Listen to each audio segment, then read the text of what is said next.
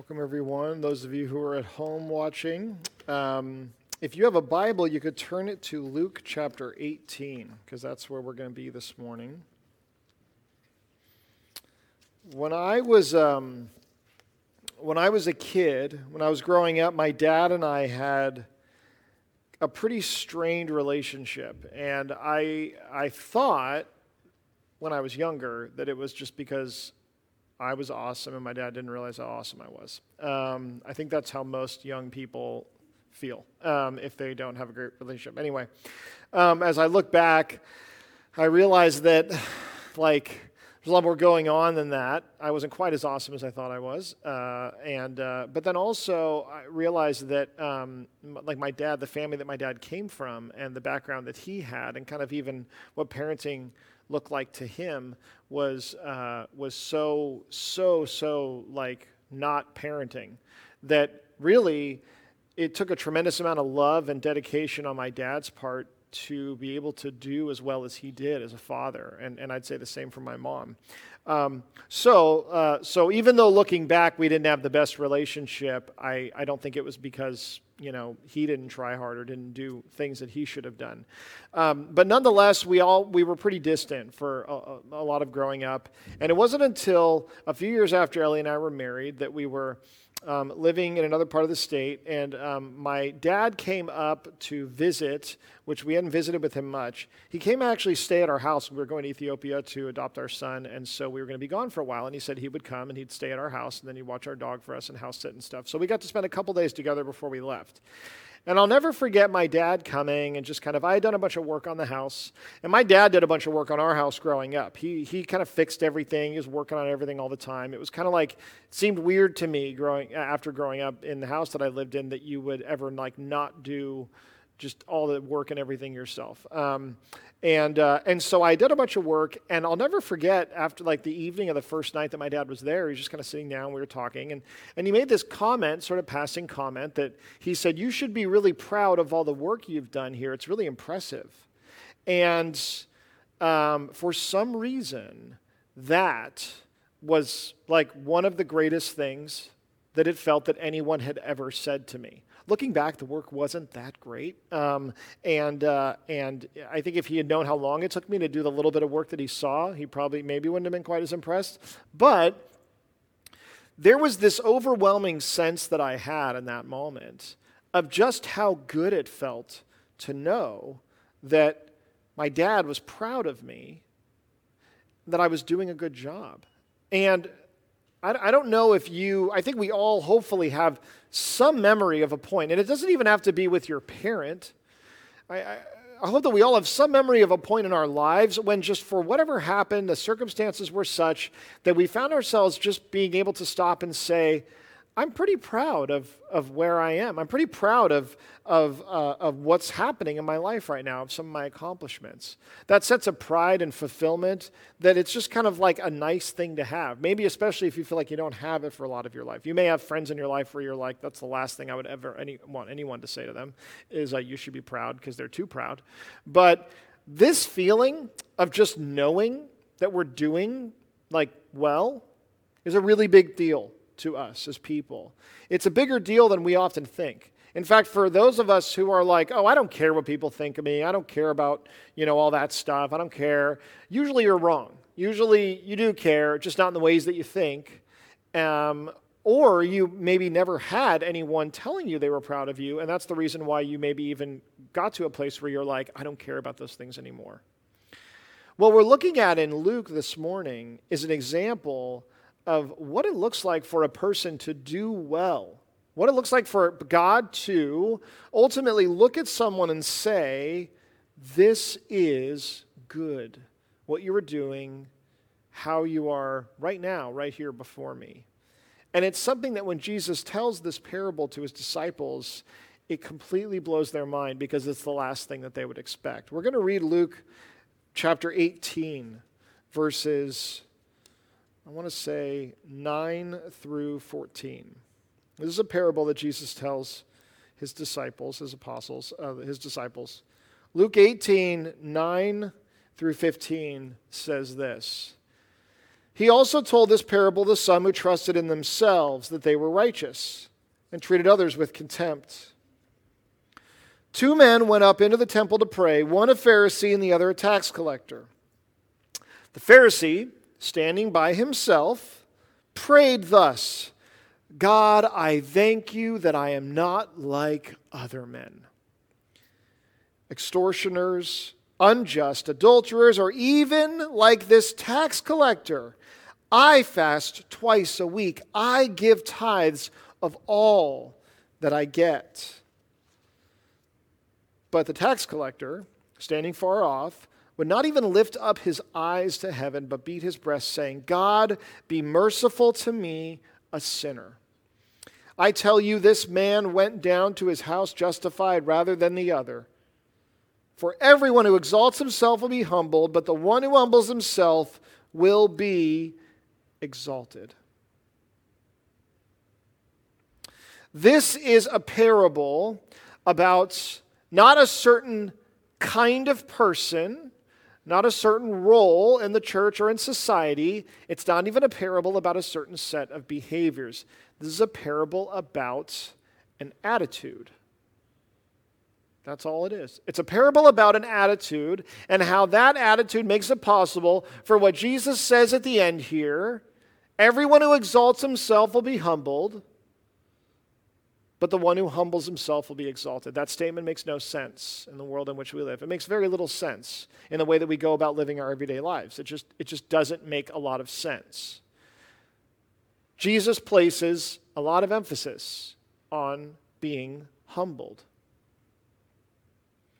This parable blew people's minds. It didn't make a lot of sense to the disciples at first because it took their understanding of what it meant for a person to be good and turned it completely on its head. How on earth is this really the way that it is in the kingdom of God? Now, what this parable does is it challenges something that is very hard for us to ever challenge, which is our presumptions. Our presumptions are the things that we don't question, the things that we don't have up for evaluation, they're the things that we aren't usually thinking about. Usually, we, when we think we're open minded, we're not as open minded as we think because of our presumptions. The things that we assume, the things that we go, oh, that's a given, that's obvious. And that's what this parable is about. Two men, one who presumes to be righteous, the other presumes to be a sinner.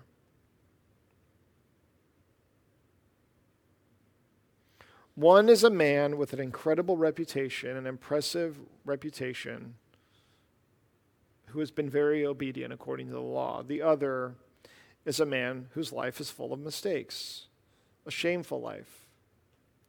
You, uh, the, the, idea of challenging our presumptions is an important one. Uh, the, like the whole basis of scientific inquiry and knowledge is built on the idea of challenging presumptions, the idea of, uh, of questioning, of asking questions of the things that we consider to be obvious and maybe even already known and understood, and then trying to get to the bottom, to trying to get to the answer of that question and that inquiry. But it's really hard to do that.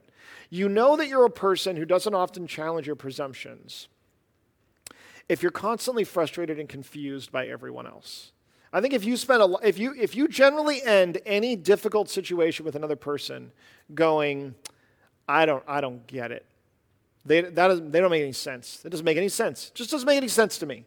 I don't know why they would be that way. I don't know why they would do that thing. I don't know why it would be like that. I don't know how anybody could ever possibly dot dot dot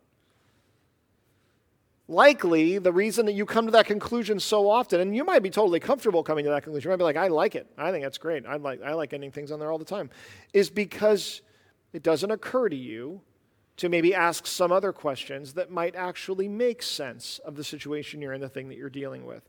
This is a passage about humility, and if we're willing to challenge our presumptions, hopefully you are, then there's something that you can learn that we can learn this morning when we look at this teaching from Jesus on humility. Humility does a few things. The first thing is that it asks a question. One who is truly humble asks this How am I wrong? Humility asks the question, How am I wrong?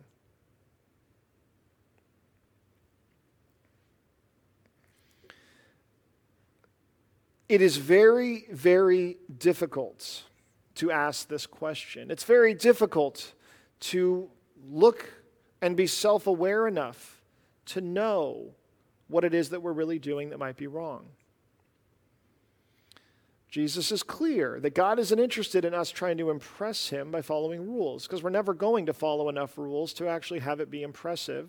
We're not actually going to be able to accomplish righteousness on our own. And so, because of that, we ask, we ask this question How is it that I'm wrong? Jesus knows that this is a very hard question to ask the longer that you're a religious person. That's why he's constantly warning his disciples.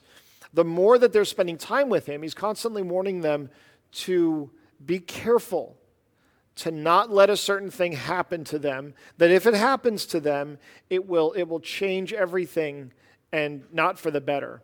He gives them one of these warnings in Luke chapter 12. He says, We read this In the meantime, when so many thousands of people had gathered together that they were trampling one another, he began to say to his disciples first, Beware of the leaven of the Pharisees, which is hypocrisy. The leaven of the Pharisees, which he calls hypocrisy. What does he mean by that? Jesus is saying that this thing, hypocrisy, is like leavening, where you get a little bit of it into a dough and it makes the whole thing rise and puff up. It mostly is puffing up with air. Makes the thing rise and expand and get bigger. He says this is what hypocrisy does in, in the life of a religious person is it starts out small and it grows and grows and grows. And as it gets bigger, Jesus knows that it's going to get harder and harder and harder for this person to ask the question, How am I wrong? Now, it's easy to go, well, we, we aren't supposed to have to ask that question, right? We're not supposed to, like, I mean, isn't our goal to be, I do, I, I, I like get better. I get better. I, I'm refined by God. I grow in my holiness or sanctification as a Christian. And as a result of that, I don't have to ask this question as much, right? I mean, isn't that what maturity is? Maturity is getting to a point more and more in life where it's like you don't have to ask this question anymore because you're fortunately not doing anything wrong. If you want to know what maturity looks like for a Christian, you look at a guy like Paul, who's a pretty mature Christian, and you look at the advice that he gives to Timothy when he's preparing this young pastor for ministry. Here's what Paul says to him The saying is trustworthy and deserving of full acceptance that Christ Jesus came into the world to save sinners, of whom I am the foremost. Christ Jesus came into the world to save sinners. That's good. I'll say that. I'm fine with that. We can stop there. But Paul goes further. Of whom I am the foremost. This is Paul saying with sincerity to Timothy listen, as far as I'm concerned, I'm the worst sinner out there. If I've got issues, if I've got things in my life, if I've got to deal with between me and God, where we're, where we're going to deal with things is me approaching him going, Man, I have such an awareness of the things within me that don't live up to his holiness because I see these glimpses of his holiness and his glory and his majesty. I see the goodness of God and the greatness of God and the graciousness and the gloriousness of God. And because of those things, man, I, I am aware of the ways that I fall short. In fact, if anything, the longer that I know God, the longer that I try to live for him, the more it seems that I'm aware of the fact that no matter how hard I try to do good things, the evil things are right there as temptations again and again and again. Boy, it seems like sometimes I'm the worst of all sinners, is how Paul would describe himself to Timothy. And the saying, he says, this is a thing to maybe keep in mind, Timothy. He's saying, kind of passing it on to you, Timothy, that as someone who's going to be a pastor, who's going to go on, that you would be able to see yourself and say, I'm going to be around all these people all the time. I'm going to be around all these people and I'm going to be the one with the information. I'm going to be the one with the learning. I'm going to be the one teaching them. I'm going to be the one leading and shepherding them. Don't let that grow within you like this yeast, this leavening of the Pharisees. Know this that before God, I am the foremost of all sinners. Humility asks the question how am I wrong? Now, what isn't the question, how am I wrong? Is how can I be better? How can I be better? How can I do better, God, is not the same as how am I wrong. Because how can I be better? How can I do better is like, Let's just work on being even better than I am right now. I mean, so many people approach God, approach Christ, even come to church looking for ways to just be better versions of who you are now. But this isn't the same as the question that humility forces us to ask, which is, How am I wrong? We ask this question, and humility shows us something. Humility gives us the ability to see something that we otherwise would not see, and it's a lot harder to see than you would think. Humility shows who I really am. Humility shows me who I really am. Without humility, I'm incapable of seeing who I really am. Humility is not pretending to be like less or lower. Humility actually leads us to recognize with self awareness who we really are. Live any amount of time of life on this earth, you come to find how unaware most people are of themselves. How, how difficult it seems to be for people to truly know themselves. A counselor will sit down with a person and will be able to tell within an hour, that first appointment, probably what's going on within that person. But that isn't the challenge. That isn't why they keep coming back. And that's why counselors are that's not why counselors are a good thing. Because this person has to see for themselves who they really are. And unfortunately, counselors will tell you that they learn very quickly you can't just point it out in everybody. Go around seeing how that works, seeing how that goes. You'll probably end up walking away going, I don't get why they are that way. I don't get how they can't see the way they are. Humility shows who I really am, it shows us who these men really are. The, the Pharisee, on one hand, we read this standing by himself, he prays thus. He says, God, I thank you that I'm not like other men. This starts out like a thankful prayer, right? This is actually most scholars would agree that this prayer is like a it's like a play on a psalm. It's like parody on a psalm. It's like the guy's about to say the right thing. God, I thank you so much for. And then you're all ready for it. And he goes, How awesome I am. You're like, Yikes. But this is what he does. God, I'm not like other men. Thank goodness, Lord. God, I know that you're happy that I'm not like all those men because that's those men are terrible. Those men are extortioners, they're unjust, they're adulterers. They break all these laws. God, thank you that I'm not even like this tax collector. He says even this tax collector because the guy's at least there. The tax collector is right there in the same room in the temple praying to God. He sees this man praying to God, beating on his chest, humbly praying to God. And he looks at that man, and even the fact that this guy is talking to God, even the fact that this guy is in the right place where we want people to be, he still looks at him and he goes, God, thank you that I'm even not like that guy. Because, yeah, he may be close, but I mean, we all know about what he has going on in his life. God, thank you that I'm not like this guy. This prayer to God is about himself. He's thankful for himself. And you might hear this and be like, man, I don't know. I don't know how realistic that would be. Have you ever gotten a Christmas card and you open it and there's a Christmas letter? And you open the Christmas letter, it's like 15 pages long. And, and you read it, and it seems a little bit like this. It seems a little bit like, you know, we're so thankful for all these great things. And you walk away feeling like, okay, it's pretty impressive. It's pretty great. You're pretty awesome. I feel pretty horrible about my life, myself, what I went through this year. We sure didn't do a Christmas letter because I didn't want anybody to know what this year was like or whatever, right? God, thank you. Thank you for my family. That's not a bad prayer. Thank you for my family because they are so great that compared to other families, God, they're amazing. God, thank you that my family isn't like all those other families out there. Thank you, God, for that. God, thank you for my marriage.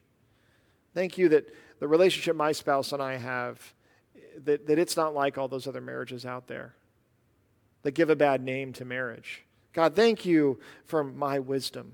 God, I am so thankful that you've given me wisdom, that you've given me the ability to really know and understand the important things in life. God, I'm so grateful for that. God, thank you that my parents took the time to teach me to be disciplined. Thank you, God, for my discipline. Thank you for my hard work. Thank you for my ability to do the right thing, even when it means denying myself and doing the hard thing. Thank you, God, because man, what a mess this world is, filled with so many people who lack that discipline, who lack that responsibility, didn't have the benefit of being shown that by the wonderful things, life, parents, family that I came from. God, thank you for my testimony. I am so thankful for my testimony with all that embarrassing, ugly, terrible stuff so far in the past that it's like the prologue to my story. Or maybe it doesn't have any of that stuff. Thank you for my testimony where absolutely there was not a single example of a time that I needed you. God, thank you for that testimony.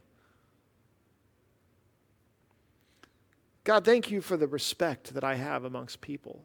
God, I thank you that, that when people look at me, they respect me. God, I know that I know that pleases you. I know that that that makes you happy because you know I point people to you as much as I can. But God, I thank you that in my job, I thank you that in my church, I thank you that in my community that I have the reputation that commands respect that people look up to. God, I've worked hard for that reputation. I've cultivated that. I've, I've, I've labored for that. I've sacrificed for that. Thank you, God for that reputation. God, thank you for who I am. I'm so thankful for myself, is this man's prayer. This man lacks self awareness. Anybody who knew about the Pharisees, who was honest, who really saw what they did, knew that these guys selected the things that were easy for them, which was the outward obedience to the law. And they ignored the inward law. They ignored their own hearts. They ignored the actual motivation. And they only ever did anything that other people could see. There was one day of the year that you were required to fast, and it was the Day of Atonement. But those Pharisees, man, they were better. They took it a step further. They fasted two days a week. Not one day a year, two days a week. And never mind the fact that the two days that they fasted, happened to be the days of the week when all the people would come in from the countryside and the markets would open up and there would be tons of people crowding around, walking around. Never mind the fact that they put a little bit of white on their face and wear their worst clothes and, you know, because it's important, right? Isn't it important that people see what holiness looks like? Isn't it important that people see what it looks like to, to love God enough to be willing to fast and sacrifice for Him? They, you were supposed to tithe a portion of, of, of what you had, and, uh, but it also was the kind of thing where there wasn't really any way to tithe exactly 10% of every single part in your life. Well, the Pharisees did it. It said that they tithed even a tenth of their herbs. Okay, if you have a garden, herbs don't really count, right? They don't really count as like what you grew that year. Uh, you might have some great herbs growing, but usually they grow year round, right? Uh, there's actually the season where the crops come in and they go out, but then there's the rest of the year where maybe you got that mint plant or that basil plant or something like that growing in your backyard, and, and you know you just don't really count that, right? No, no, no. These guys a tenth of everything, a tenth of every little thing, and made sure that everyone knew of how much they gave. This Pharisee was a respectable man. He could stand by himself and praise himself because he did the things that were impressive. But because he lacked humility, he didn't really know who he was. He didn't see who he was, even though many others saw that person themselves. But the tax collector, standing far off, would not even lift up his eyes to heaven, but beat his breast, saying, God, be merciful to me, a sinner. I tell you, this man went down to his house justified. A tax collector was a Jewish person who collected taxes for the Roman Empire. Now, the Jews did not want to live under Roman rule, they did not like this. Those were the enemies, those were the bad guys. And as the Jewish people, had to pay these taxes. I work hard, I earn this money, and I have to give a portion of it to who? I have to give a portion of it to this to this foreign empire that's going to use it to build their false idols and give to Caesar who says he's a god. I don't like anything about this arrangement whatsoever. Well, who were the people that collected the taxes? It was Jewish people who sold out, who said, Hey, guess what? When you go around and you collect taxes from people, you can take whatever you want. You are the one that gets to say to that person, here's how much your flock is worth. Here's how much your vineyard is worth. Here's how much you owe based on the number of people in your family, or how I judge your tax sort of liability to be. So a tax collector went around collecting tax for the Romans, which you hated to begin with. And on top of that, you knew they were going to take more money from you than they were supposed to because that's how they paid themselves. I'm sure a tax collector said to themselves, well, hey, this isn't a very popular job. I'm losing friends over this. This isn't easy for me to do this. So, you know, it makes sense that I'm going to, you know, have to, you know, line the pockets a little bit. I may as well at least be successful while I do this very difficult public service that I'm doing. So, for a tax collector, a Jewish person, even if you were to get past the shame of what you did. Even if you were to decide, I want to be a person who absolutely lives for God with integrity. I'm not going to skim any money off the top. I'm not going to take any extra that I do. I'm going to show people with the way that I am, am disciplined and the way that I am holy that they can, uh, they can respect me and they won't hate me or loathe me. Every single day that you get up and you go to work, you are given an opportunity with every interaction with every person to take more and have no one know. Well, they'll know, but no one will stop you. Or to take the right amount. Could you imagine if every day you had opportunity to take the money that you wanted to take, to have more abundance, and to know that you wouldn't be penalized for it, to know that you could justify it, to know that you can make reasons for why that's a good thing to do? No matter how devout a tax collector would have been, there is no doubt that this person would be coming before God saying, I blew it. I took too much this time. And in reality, most tax collectors didn't feel a ton of shame for what it was they were doing. In fact, they considered in their own way, and in the eyes of the Roman Empire, it a respectable profession. I mean, you look at both of these guys and you see two successful people. One is successful with money, but a, but a sort of a compromised reputation. The other one has an incredibly impressive reputation and denies themselves things like money. Both men are doing well, but the man who beats his chest and comes before God with humility knows himself. He knows who he really is, he knows where he really stands. Humility asks this question. It shows us who we really are, and then it brings us something. And it's what we read about here. It brings us justification. There is no way that we could ever be really justified before God if we don't come before Him in humility. There's no way. Humility brings justification. Can you imagine what that does to a person to walk away from God every time thinking they're justified and not being justified? How distorted his thinking is going to be, how arrogant and prideful he's going to be, how hard it's going to be for him to actually come to God with humility and be justified. But the humble man walks away. He goes home justified. As hard and painful as that situation was, as shameful as it was to get on his knees and beat his chest and, and, and, and deal with the shame that came with knowing what he had done to humbly come before God and to say, Have mercy on me, to have to depend on the mercy of God Himself, as hard as that is, that man walks away justified. Why? Because when we come to God in humility, He responds with love, with grace, and with mercy. He responds with these things in abundance. There is no shortage of those things from God. But if we are to experience those things, it won't be because of how impressive our actions were and the things that we did. It will be because we came before Him in humility.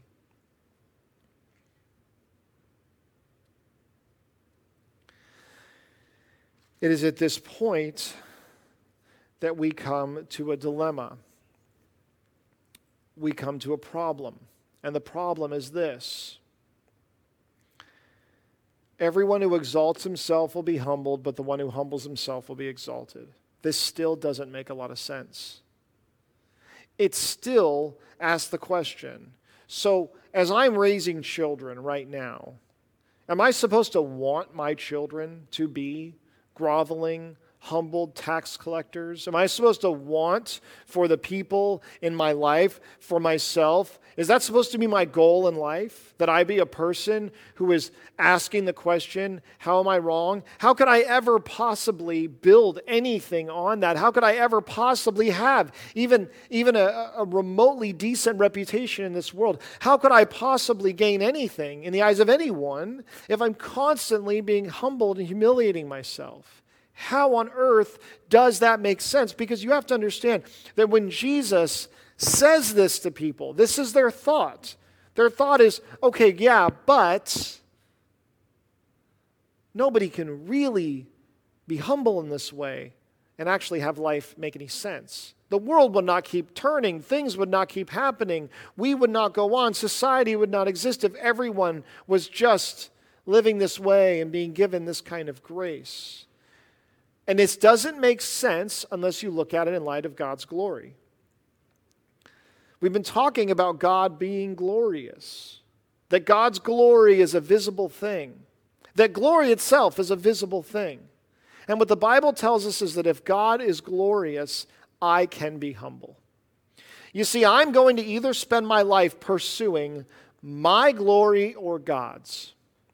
I'm going to spend my life pursuing and building up my reputation or God's reputation. And if I am concerned with building up my reputation in any way, then I will lose the ability to be humble. I cannot ask, What am I doing wrong? Where am I wrong? I cannot ask that question because what it will cost me to ask that question and get the answer sometimes will hurt my reputation. It will hurt my standing before other people. It will hurt my success in this world at times. Which is why the only way that I can be humble is if God Himself is as glorious as He says He is. Why? Because my life is for His glory, not my own. I live this life in pursuit of the glory of God. People are supposed to look at me and look at my life, and instead of saying, man, that person is so great, I want their God because He gave them the ability to do it on their own.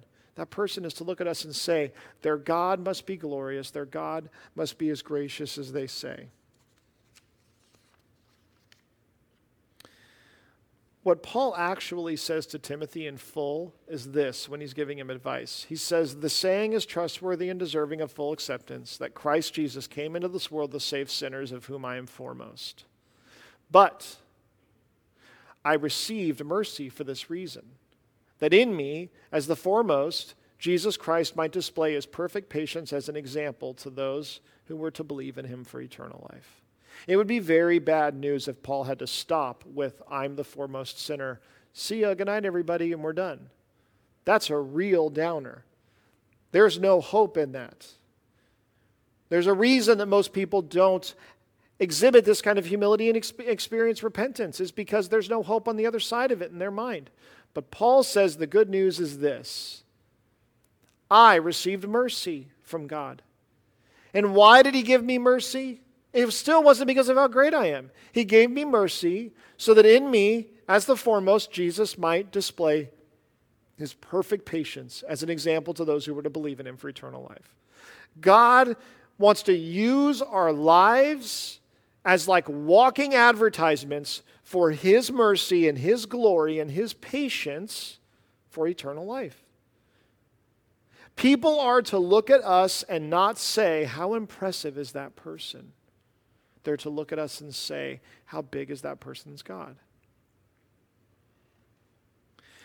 This means that church is to be a place that is not about the best people with the best behavior and the best lifestyles. Church is to be a place that is about humility, repentance, and then seeing God empower the things that we do. I watched a documentary this week. A lot of people probably watched it because it came out and it was about Bob Ross. There's a Bob Ross documentary on Netflix. And Bob Ross, The Joy of Painting, he's amazing blows your mind. If you haven't watched him in a while, turn on a Bob Ross and it'll blow your mind again. And it was this whole documentary on how uh, sort of popular and famous Bob Ross became. But the thing about him that's so incredible is that he isn't famous for being a great painter. He isn't famous for the quality of his artwork. He's famous for giving so many people the ability to feel like they know how to paint. That's it. That was the guy's passion. I watched this clip of him on Live with Regis and Kathie Lee, and uh, it was amazing. It was like the 90s in all their glory, the early 90s. And it was him on Regis and Kathie Lee teaching Regis and Kathie Lee how to paint. And there's this point, like 15 minutes in, where Regis goes like, you know, in his Regis voice, he goes, I'm painting, I'm painting. You got me painting, or something like that. And he's like amazed, he's shocked. He's like, I can't believe it. I can't believe this is happening. This is why everybody loved this guy. This is why it was like kind of a revolutionary thing. What it was that he did was he found joy in helping other people be able to do this wonderful thing. We are to find joy in seeing people come to live in light of God's grace and mercy. We are to ourselves be examples of that happening in our own life. The church is to be a place where this starts. A place where, with all the craziness of life and the world around us, because the world is nuts and life is nuts and things are really hard right now, that in the midst of all of that, that the answer is not that I develop a reputation that is so impressive that people say, okay, fine, you win. Everyone in the world should be like you. But it is that we be the people who lead the way in doing the very thing that we want to see everyone else do. One of my favorite books that I've read to my kids before, we read it years ago, and I just think it's one of the greatest books ever. Yes, I'm going to end with a kid's book. It's this book. It's called Caps for Sale. All right, Caps for Sale is such an amazing book. If you haven't read this book, seriously, buy this book. I'll let you borrow it, okay? And you can read it. This is like, this is like unbelievable. In, uh, in this book, Caps for Sale, it's about a guy who is, you're never going to guess, selling caps. He has a very unique way of selling caps. He goes around with all of them stacked up on his head in one big pile. And he walks around with all these caps on his head and he sells caps, okay? pretty easy to, to see how this, this looks here. So one day he's out selling caps, walking around, and he gets tired and takes a nap under a tree. And when he wakes up, he finds only one hat on his head. All the rest have been grabbed by a bunch of monkeys because it turns out that he took a nap under a tree full of monkeys. Now, monkeys are infuriating. Uh, everything they do seems to be infuriating, especially in this story. And this man absolutely loses his mind over this. He cannot, he cannot deal with what has happened. They've taken all of his hats. This is his livelihood. This is how he gets anything uh, that he needs. He gets so angry that he shouts and he shaves his, shakes his fist at the monkeys and he says, Give me back my hat. And then this is so amazing to think about it, this, this playing out. They shake their fist right at him and they like mock him like they, in their like monkey voice, give me back my hat. Then he gets so angry, he shakes both fists at them. You're never going to guess what they do. They shake both fists back at him. He then stomps his foot, it says, and he yells, Give me back my hat. I want my hat back. And then it says they stomp their foot. And then it says he stomps both feet. And it says this tree full of monkeys is just up there stomping their feet, mocking this guy, copying everything he does. And then the guy finally gets so angry, he gets so furious, he just takes his hat off and he throws it down on the ground. And you'll never guess what happens. They throw the hats down. I read this story for the first time and it blew my mind. And I know you're thinking you have a very simple mind if this blew your mind. And yes, I do, I guess. It blew my mind. And I thought, this is the problem. Is that it is absolutely true that I, I, I said in the first service, like, uh, you know, we'll, we'll do a youth ministry ending to this sermon, okay? What are the monkeys in your life, right? What are the monkeys in your life? Okay, there. That's my youth ministry thing. But it is true that like we find ourselves surrounded by things in this world just going like how on the earth am i supposed to get through this how am i supposed to make any sense of this how are things ever going to get any better because they're not they're only getting worse and worse and worse jesus' advice to his disciples to those that would follow him is very simple his advice to them is that they would start by doing it themselves.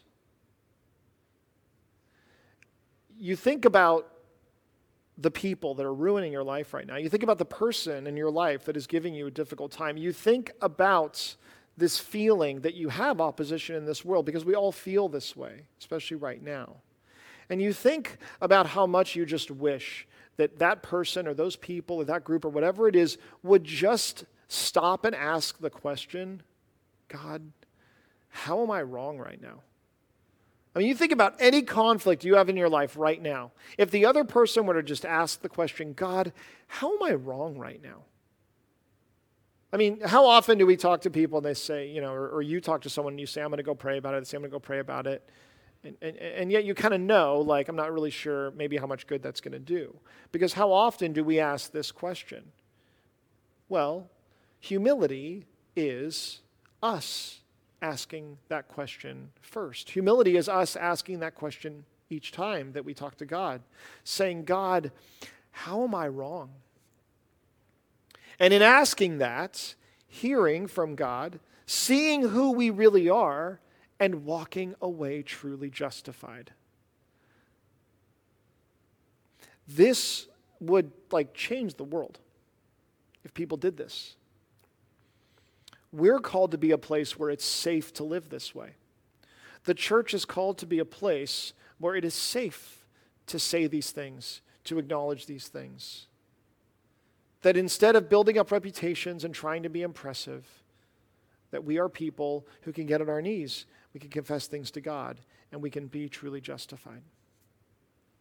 Let's pray. Father, as we reflect on who you are, on your word, on the truth of this passage, God, when we talk about how glorious you really are, we talk about something that is visible. And Lord, the challenge for us is we want people to see us. We want our glory to be visible. Even the most shy and self effacing of us do want to know that our reputation in this world is good, want to know that others would look at the lives that we have and the things, the way, things that we do when we live, and that they would say, Great job. But Father, we are people who we see here from the words of Jesus himself that what it means to really be the right kind of person, what it means to be the good person, is to be the person who beats our chest and who asks the question God, can you have mercy on me, a sinner? God, we celebrate the fact that you are so good that we know that you respond with grace and with love, which is why it's okay for us to do this, Lord. As we worship you in this time, as we pray to you in this time, would you overwhelm us with a sense of your love for us, your acceptance of us, your grace for us, and would we walk away justified and filled not with a sense of our own impressiveness and importance, but filled with confidence in who you are, God. It's in your name that we pray. Amen.